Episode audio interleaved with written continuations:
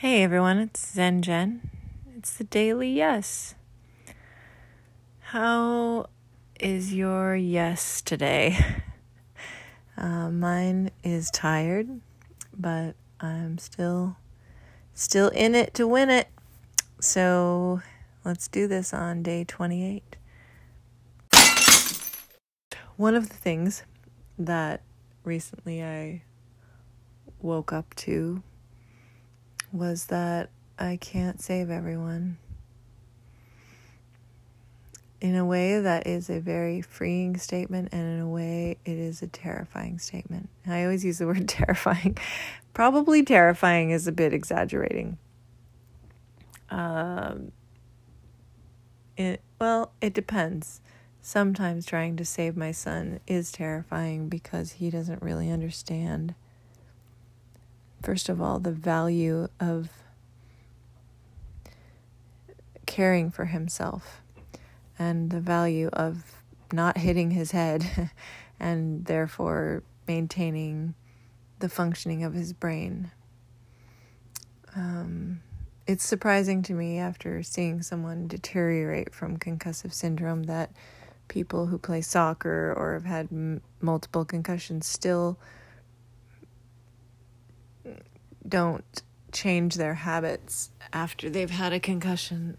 Um, obviously, my son doesn't have that cognitive um, capacity. He has the cognitive capacity, it's more of the compulsion control.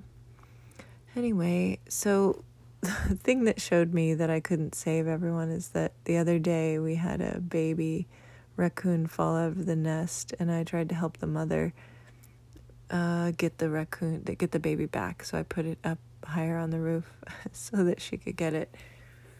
And then um, she went and got it, and she tried to save it, and I think it's been stressing her out since. And I found it on our step. Um, and she was staring at it like she was trying to tell me I, I put it down there.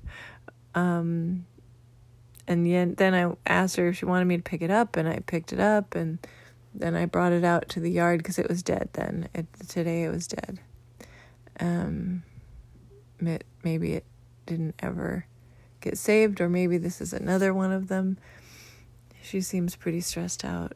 I really bonded with this mom. I can totally relate. Maybe I'm projecting, but that's okay. Um, I bonded with her nevertheless. And then I put it out in the yard and I thought, well, maybe if it's, you know, life, death, life cycle, maybe something will take it and be able to use it as food. But then I saw that it was, you know, its belly was distended and it was um, probably not good for um it's a horrible thing to say not good for you know predators to use for food either. So anyhow then she stared at it from across the yard from up at the roof and stared at me through my window. Like she was like now it's way over there. So i went and got it again on the piece of paper. I don't touch it but then I put it back up on the roof near her. And she's now, it sounds like she's digging in my roof. I hope she's not trying to bury the baby in my roof. But if so, then I guess we will figure that out real quick. Um, I bought a house last year and I re- heard from the neighbors now that for years it was um, abandoned, not not the prior owners lived here for a few years, but I think they were the ones who renovated it. But I think it was abandoned for years, and they said raccoons and all kinds of things were living in the house. So maybe the wild things think this is their house. We have a couple birds' nests and um, all kinds of wild things. Now that spring has sprung, there's been all kinds of wild things inhabiting our home. It's an interesting endeavor to feel like, hey, you know, I, I don't really want to get my family to get sick from them or get bitten by them, but I feel like they just exist with us. Yeah. I'm kind of enjoying the wild side of my home. There you have it.